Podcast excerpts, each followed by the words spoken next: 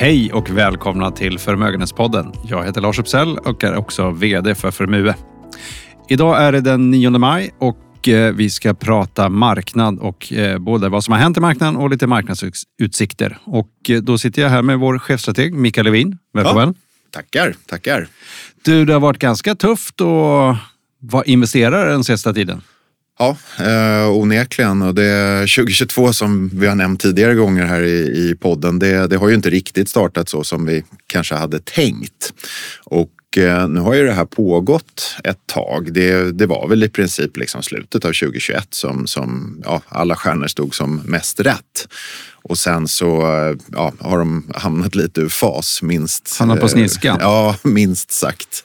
Eh, och det har ju varit en väldigt, väldigt liksom, tuff marknadsmiljö för, för de flesta investerare. Det är ju inte så att det bara är ett tillgångslag som har gått ner utan det har ju varit ganska ja, breda nedgångar för, för ja, de flesta typer av, av investeringar.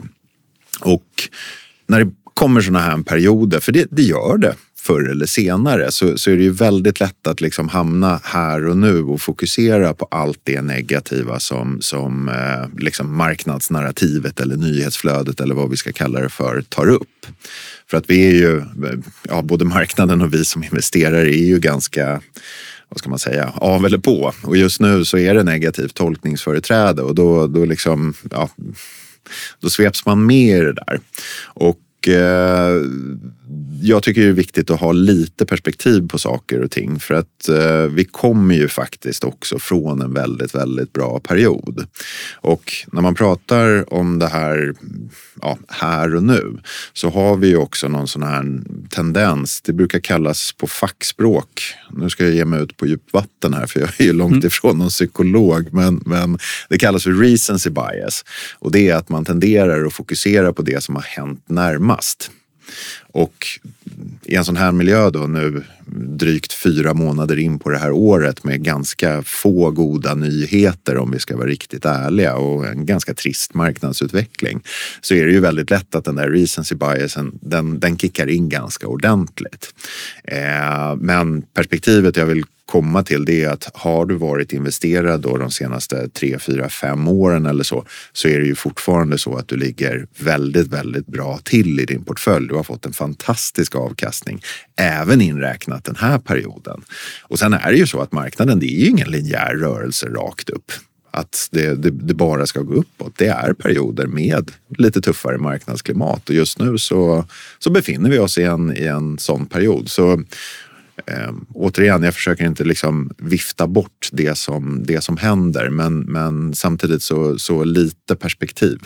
Det kommer att komma fler sådana här perioder. Lite perspektiv. Om vi fortsätter mm. på perspektiv, så blickar tillbaka ja, egentligen efter finanskrisen mm. så har vi haft perioder när det har varit lite stökigt. Mm. Eh, stor oro för olika saker, olika perioder. Mm. Greklandskriser och, och annat därefter. Ja, men, minst sagt. minst sagt. Ja. Men, men eh, kanske lite annorlunda den här gången är väl inflation. För det har vi inte sett på väldigt, väldigt länge. Nej, det, det, jag tror det, kommer, det har varit ett återkommande ämne både i den här podden och många andra poddar och framförallt på marknaden ja, i ja, snart ett år. Det var väl egentligen före förra sommaren som den här diskussionen började liksom poppa upp lite grann. Och eh, sen har den ju tagit över en hel del eh, eh, ja, av eh, liksom narrativet, det här med vad händer? Eh, vad är det som styr marknaden? Och det, det är ju väldigt tacksamt att ha liksom den här eh, grejen att hänga upp eh, hela, hela storyn på.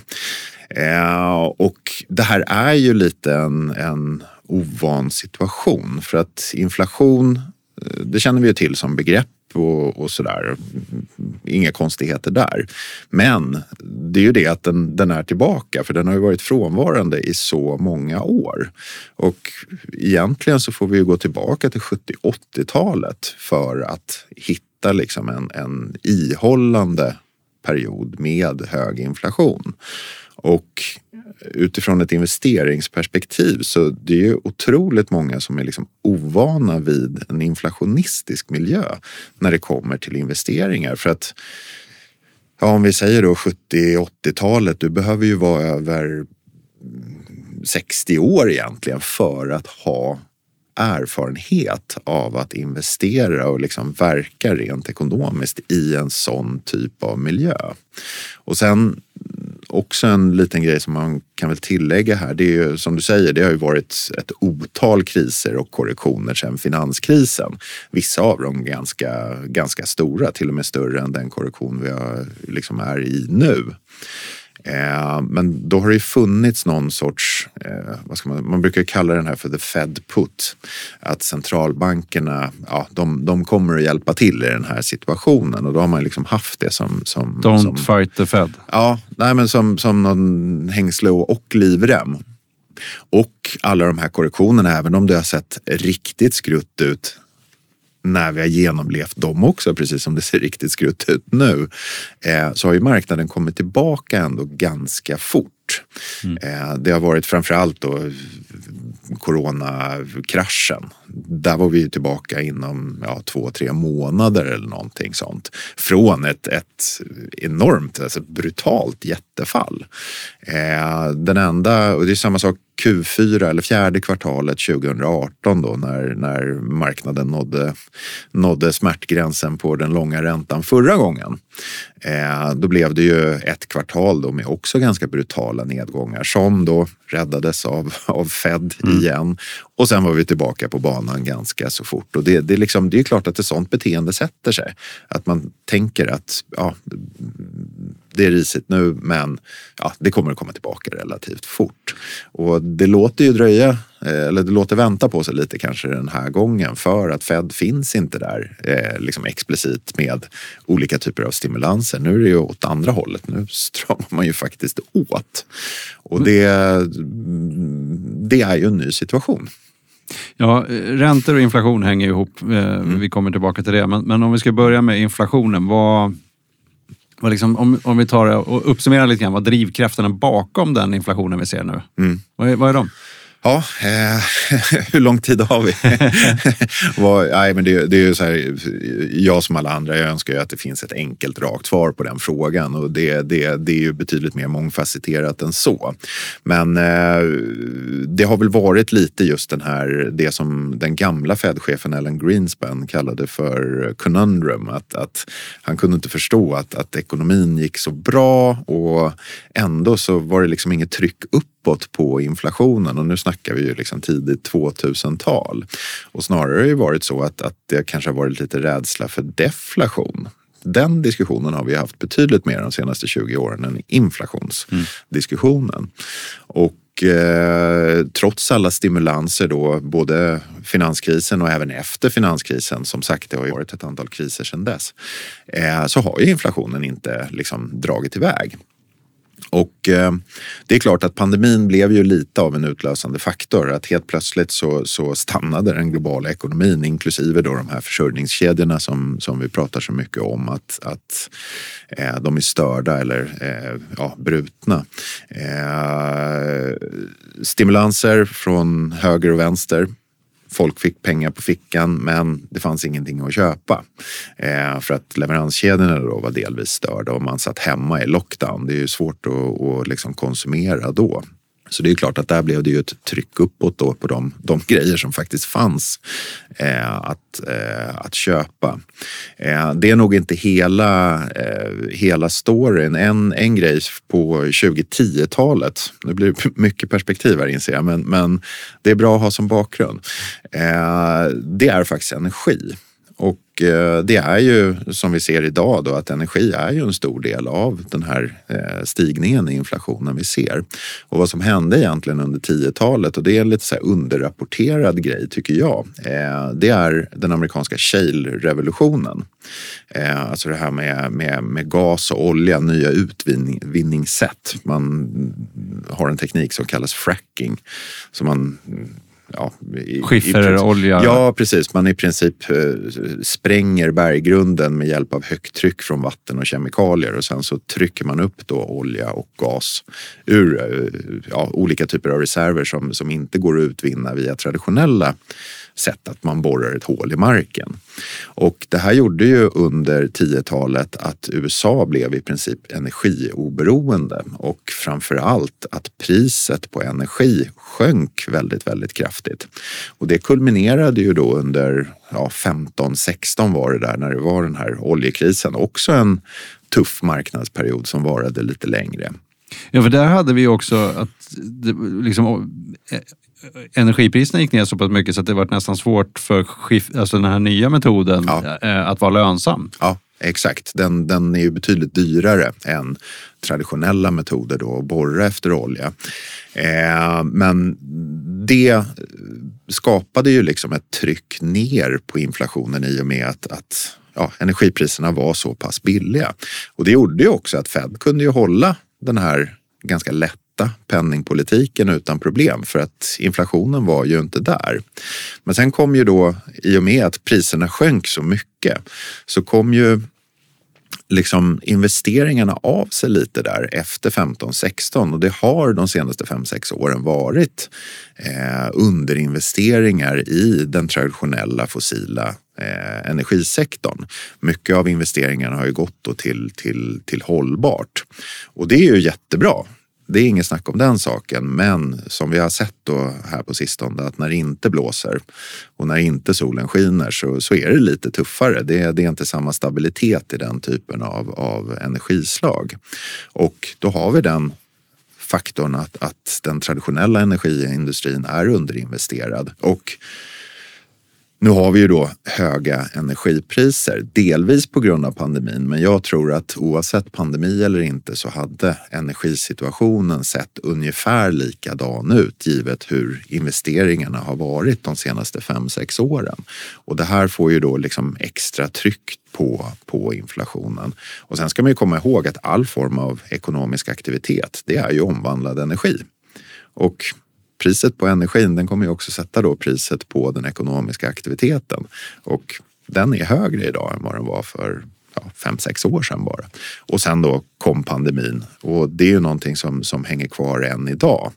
Nu med Kina då som, som har sin fortsatta noll, nolltolerans mot covid och eh, stora delar av, av kuststäderna nedstängda och försörjningskedjor då som fortsatt är under mycket stor press.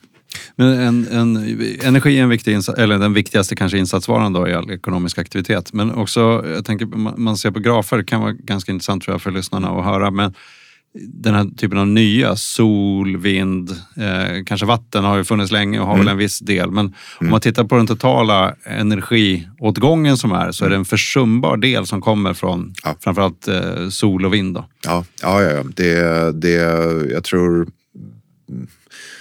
det är väl lite om det är 82 eller 83 procent, vi kan säga 82 procent av världens energibehov, det är eh, fossil energi. Och resten då är, är som du säger sol, vind, vatten och Eh, ja, kärnkraft. Eh, vissa har ju stora förhoppningar då på vätgas och det är möjligt att den har en plats i framtidens energimix också. Jag eh, är inte tillräckligt duktig för, för att uttala mig om det, men den är också väldigt, väldigt liten. Men ja, den globala ekonomin, den rullar i nuläget på eh, fossil energi och ja, det saknas fossil energi helt enkelt. Och då sticker priserna uppåt. Men tillbaka till inflationen. Mm. Eh, vad, vad, ser du som de liksom läskigaste sakerna med inflationen? Vad kan hända här nu om du blickar framåt? Ja, det handlar väl väldigt mycket om då eh, just inflationsförväntningarna, det vill säga vad du och jag har för syn på framtiden. Och sen så när vi aggregerar upp det då på landsnivå, regionnivå och till och med global nivå så, så är det ju eh, ja, vad ska man säga, centralbankernas stora skräck, det är att våra, eller vår syn på inflationen framöver, att vi, eh, vi tror att den kommer att bita sig fast. Eh, för då riskerar man att få det här som, som var just den stora plågan under 70-talet, en sån här lönespiral eh, som liksom bara fortsätter uppåt. För vet du eller tror du att, att inflationen är, är ja, säg 5 procent Eh, då kommer ju du ha med det till, till nästa lönesamtal för då vill du ju inte acceptera en löneökning på 2% för det betyder ju att du får 3% lägre lön realt. Även om det på pappret då kanske blir 2% mer. Eh, och just de här inflationsförväntningarna att de, de biter sig fast. Det, det är någonting som marknaden är väldigt, väldigt eh, ja, bränner mycket tid på att studera om jag säger så. Och delvis oroa sig för och där hoppas jag verkligen att, att eh, det kanske sjunker tillbaka lite nu. Man kan ju alltid hoppas och allt det där. Men, men eh, det skulle jag vilja säga är, är någonting som, som är verkligen värt att, att hålla koll på. För att eh, ja, en löneinflationsspiral, det, det, det är inte bra i det här läget. Nej, och så går ekonomin kanske lite knackigt också. Men stagflation, mm. ja. det är ett ord som vi kanske kommer höra mer om framåt. Ja, ja det var ju lite av ett sådär popord på 70-talet då när, man, när den först uppträdde, det vill säga hög inflation och låg eh, eller till och med negativ tillväxt. Eh, och det är ju liksom, det är ju kanske ett av de sämsta scenarierna för, för en ekonomi. Eh, och eh, det är ett möjligt utfall. Det skulle mycket väl kunna, kunna, kunna hända.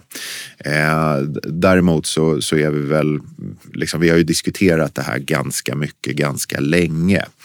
Eh, och återigen, det är ju centralbankerna som sitter på nyckeln här och de tvingas navigera då en väldigt tuff miljö med ja, stigande inflation, höga inf energipriser och så vidare och så vidare och möjligen då även eh, ökade lönekrav. Och då kommer de ju tvingas strama åt och då får man ju i princip ja, välja mellan, mellan eh, en ihållande inflation eller ja, låg eh, ekonomisk aktivitet eller till och med recession. Så att, eh, ja, det, det, det är som sagt ett, ett tänkbart scenario men vi är inte där riktigt än. Men du, om vi tittar framåt lite mer då, vad, vad, är det som ska få inflationen att backa tillbaka? Ja, eh, att vi magiskt börjar tro att, att den kommer göra det. alltså inflationsförväntningarna sjunker. Nej, men eh, Mycket psykologi här igen. Ja, ja, ja, men det, det är ju ekonomi. Mm. Det, det, det, är ju ingen, det är inga naturlagar egentligen som styr ekonomin.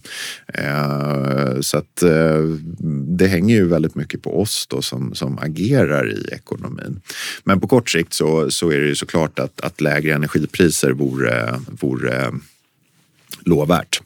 Eh, jag glömde att säga det lite tidigare, men det är ju klart att hela den här energisituationen den har ju inte blivit bättre av kriget i Ukraina i och med då att Ryssland är en så pass stor exportör. Det är ju världens andra största exportör av, av olja och gas.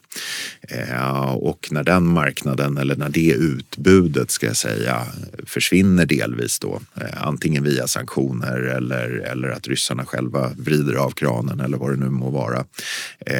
Det stressar ju energimarknaden ännu mer mer. Så där är det ju ja, lovvärt då om, om eh, energipriserna skulle, skulle sjunka. Vad, hur kan de göra det? Ja, de flesta övriga producenter då förutom Ryssland, de pumpar ju i princip max idag.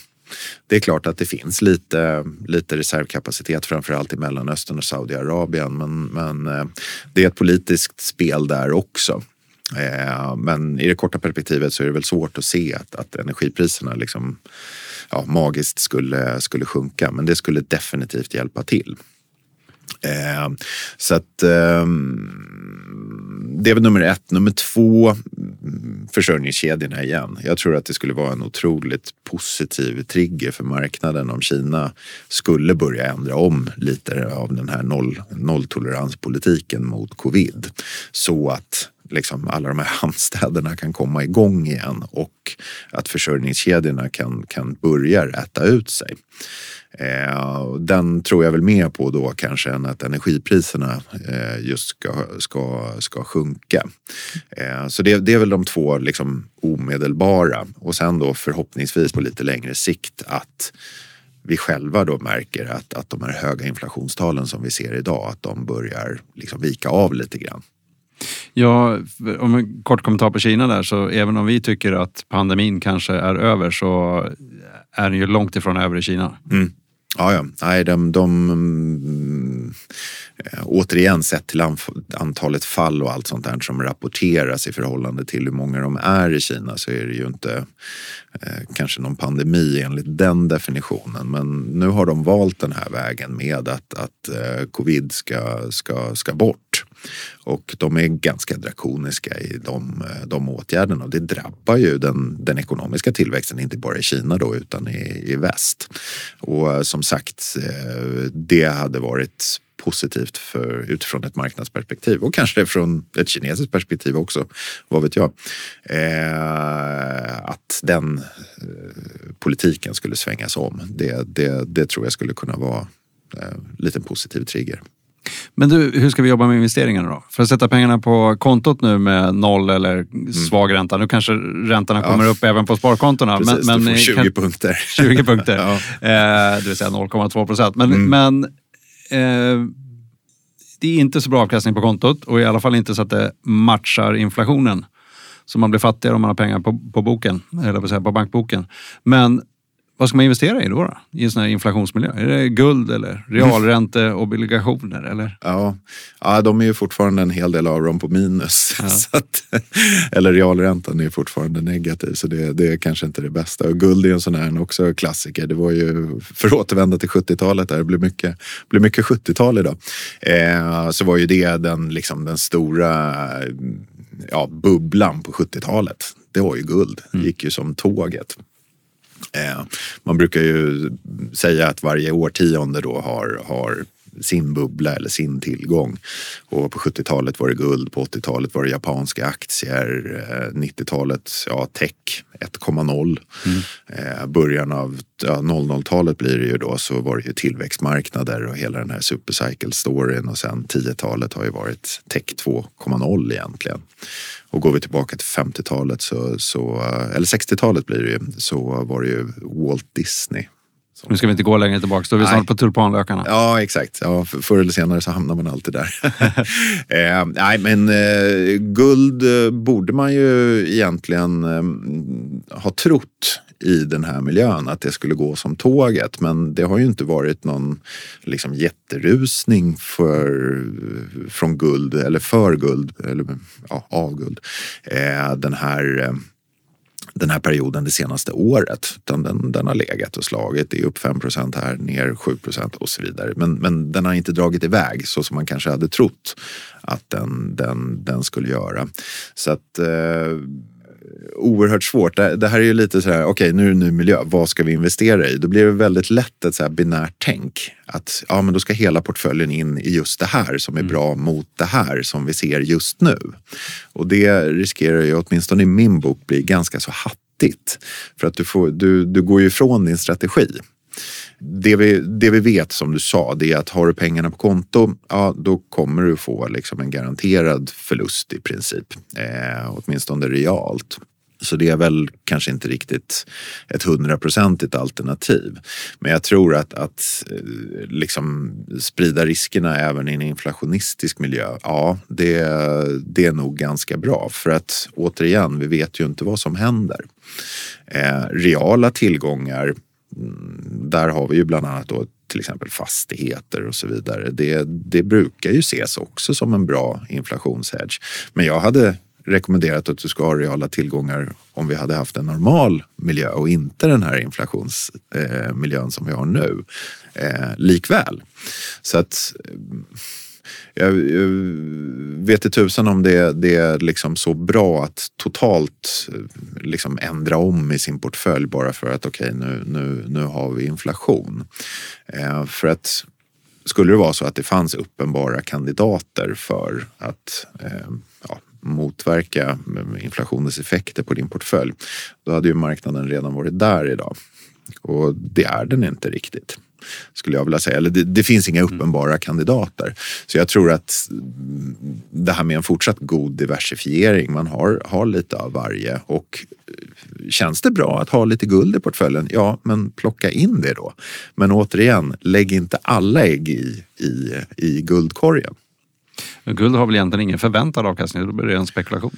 Ja, det, det, det är det ju. Det, det som vad, vad, ska man säga? Vi, vi, vi har ju, det är återigen det här historiska perspektivet, jag ber om ursäkt, mm. men, men eh, den, den har ju varit en tillgång de senaste 6-10 000 åren eller någonting sånt som mm. vi verkligen liksom känner till och är vana vid och, och, det har alltid varit ett så kallat store of value. Sen, eh, ja eh, min take på det där är att om du verkligen, verkligen, verkligen skulle behöva guld, då har det nog gått ganska så illa i resten av världen. Om du är reducerad till att du kan använda ditt guld som ja, enda sätt att, att betala för eller, eller liknande. Så att, eh, ja, vi ska inte hoppas att vi kommer dit. Nej, det hoppas jag verkligen inte och det tror jag inte heller. Men du, eh, ska vi fortsätta då vara lite oroliga för, eller liksom inflationsoron, den får vi leva med nu mm. ett tag. Ja, i det korta perspektivet ja. Eh, och det återstår väl att se liksom hur, eh, givet att energipriserna då kanske inte fortsätter uppåt och att vi inte får den här då fruktade löneinflationsspiralen eh, så borde ju inflationstalen tackla av lite mot slutet av året. Eh, och nu har ju energi hållit sig lite mer på, på, på mattan eh, den senaste tiden och det, det, är ju, det är ju positivt i sig.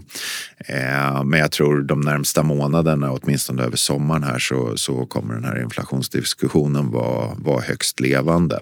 Och sen får vi se hur, hur eh, centralbankerna agerar också. Det är oerhört viktigt i, i sammanhanget vad de ser.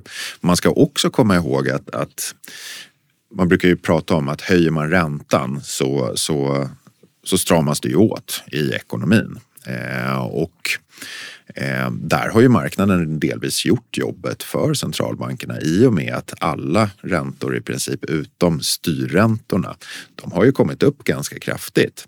Och man brukar prata om i marknaden om finansiella förutsättningar och det, det är liksom bland annat räntan och, och ja, börskurser, allt möjligt. Det har ju stramats åt i och med att, att eh, många aktiemarknader är ju ner, räntorna är upp och det blir ju per se en åtstramning i ekonomin redan nu. Och så får vi se då hur mycket centralbankerna följer efter.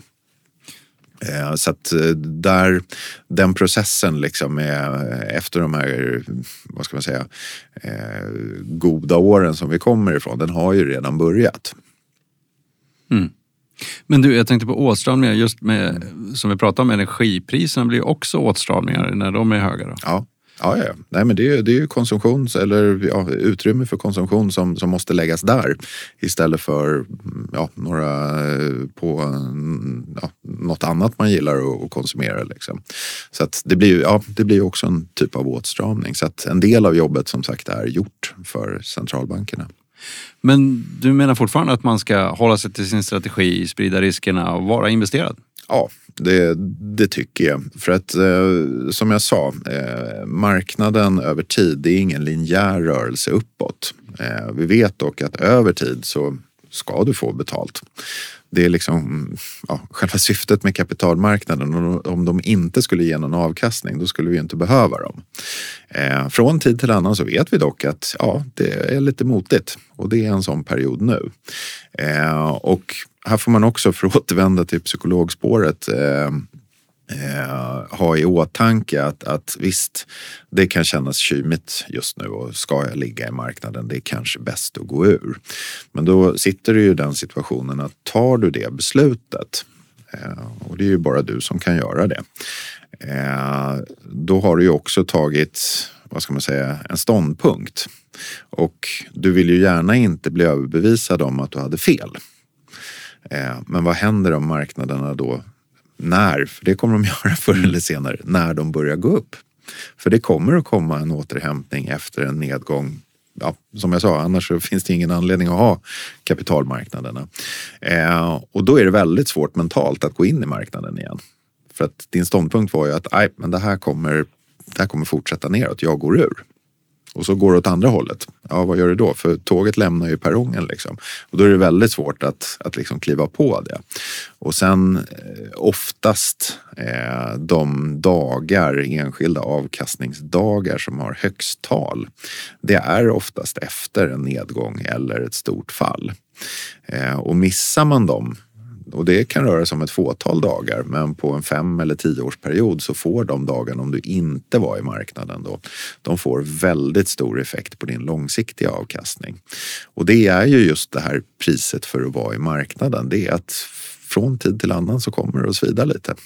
Det blir en del tuffa dagar och så en del helt fantastiska dagar. Det blir det. Och mycket då, ja, frågor och tankar och rädsla och oro och sådär för, för portföljen. Men återigen, över tid så har det varit en ganska stark tendens över att du har fått betalt för den risk du har tagit. Men, men du har en väldigt bra poäng där. Jag tycker det beslutet att när det blir ångestladdat, man har svårt att sova om natten och mm. man blir orolig och så säljer man av. Mm. Det, det, svåra beslut som kommer sen, det är just att gå in. Att gå in. Ja. Och oftast som du också varit inne på, när det vänder så kommer det ganska snabbt. Ja. Eh, och då blir det beslutet väldigt jobbigt för det kommer fortfarande vara, se ganska mörkt ut. Ja. Ja, ja, alltså, nej, men det är ju på botten. Det är ju, det är ju, det är ju då, då, enligt alla teorier, som du ska köpa. Men det är ju då när, när du liksom är som längst bort från ett köpbeslut. För det är ju de där dagarna då när man ja, går upp och tror att världen inte ska snurra vidare idag.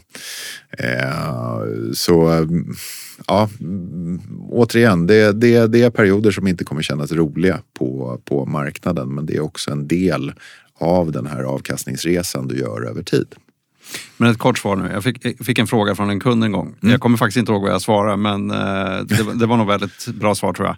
Men ja. han sa det att, men, men jag kan inte fatta. Alltså, på sommaren säljer man glass och på vintern säljer man korv. Hur svårt kan det vara? Ja. Det vill säga, var inte marknaden går ner, men var där när det går upp. Ja, ja exakt. Nej, men det, det, är ju, det är ju den där klassiska teorin. Liksom. Jag, jag, jag har nog inget bra svar på den frågan heller.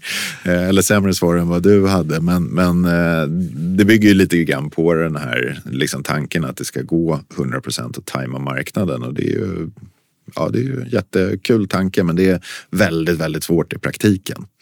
Ja, och då tycker jag, som vi har diskuterat här flera gånger tidigare, att, att liksom välj då en risknivå på din totala portfölj som du står ut med över tid. Det vill säga du är bekväm med den både i nedgång och uppgång. För det är väldigt svårt att liksom ligga totalt säker när allting går ner och sen fulla spjäll när det går upp. Eh, det brukar oftast vara just det här binära ett eller noll tänket. Det brukar vara ett ganska säkert sätt att faktiskt förstöra kapital över tid och det är ju inte tanken med investeringar. Det är en utopi helt enkelt. Ja, lite. Jag menar, eh, om, det, ja, om det är någon som har knäckt koden så, så borde vi nog ha vetat om det. Du Mikael, tack för den här samtalstiden. Ja, tack själv. Tack själv. Och tack till er lyssnare också för att ni var med oss. Jag skulle också vilja slå ett eh, slag för vår andra podd, Kvinnor som äger. Det är Förmues andra podd. Den finns på vår hemsida, förmue.se, under insikt. Och där är det intressanta entreprenörshistorier. Så kommer vi tillbaka en annan gång. Tack för den här gången.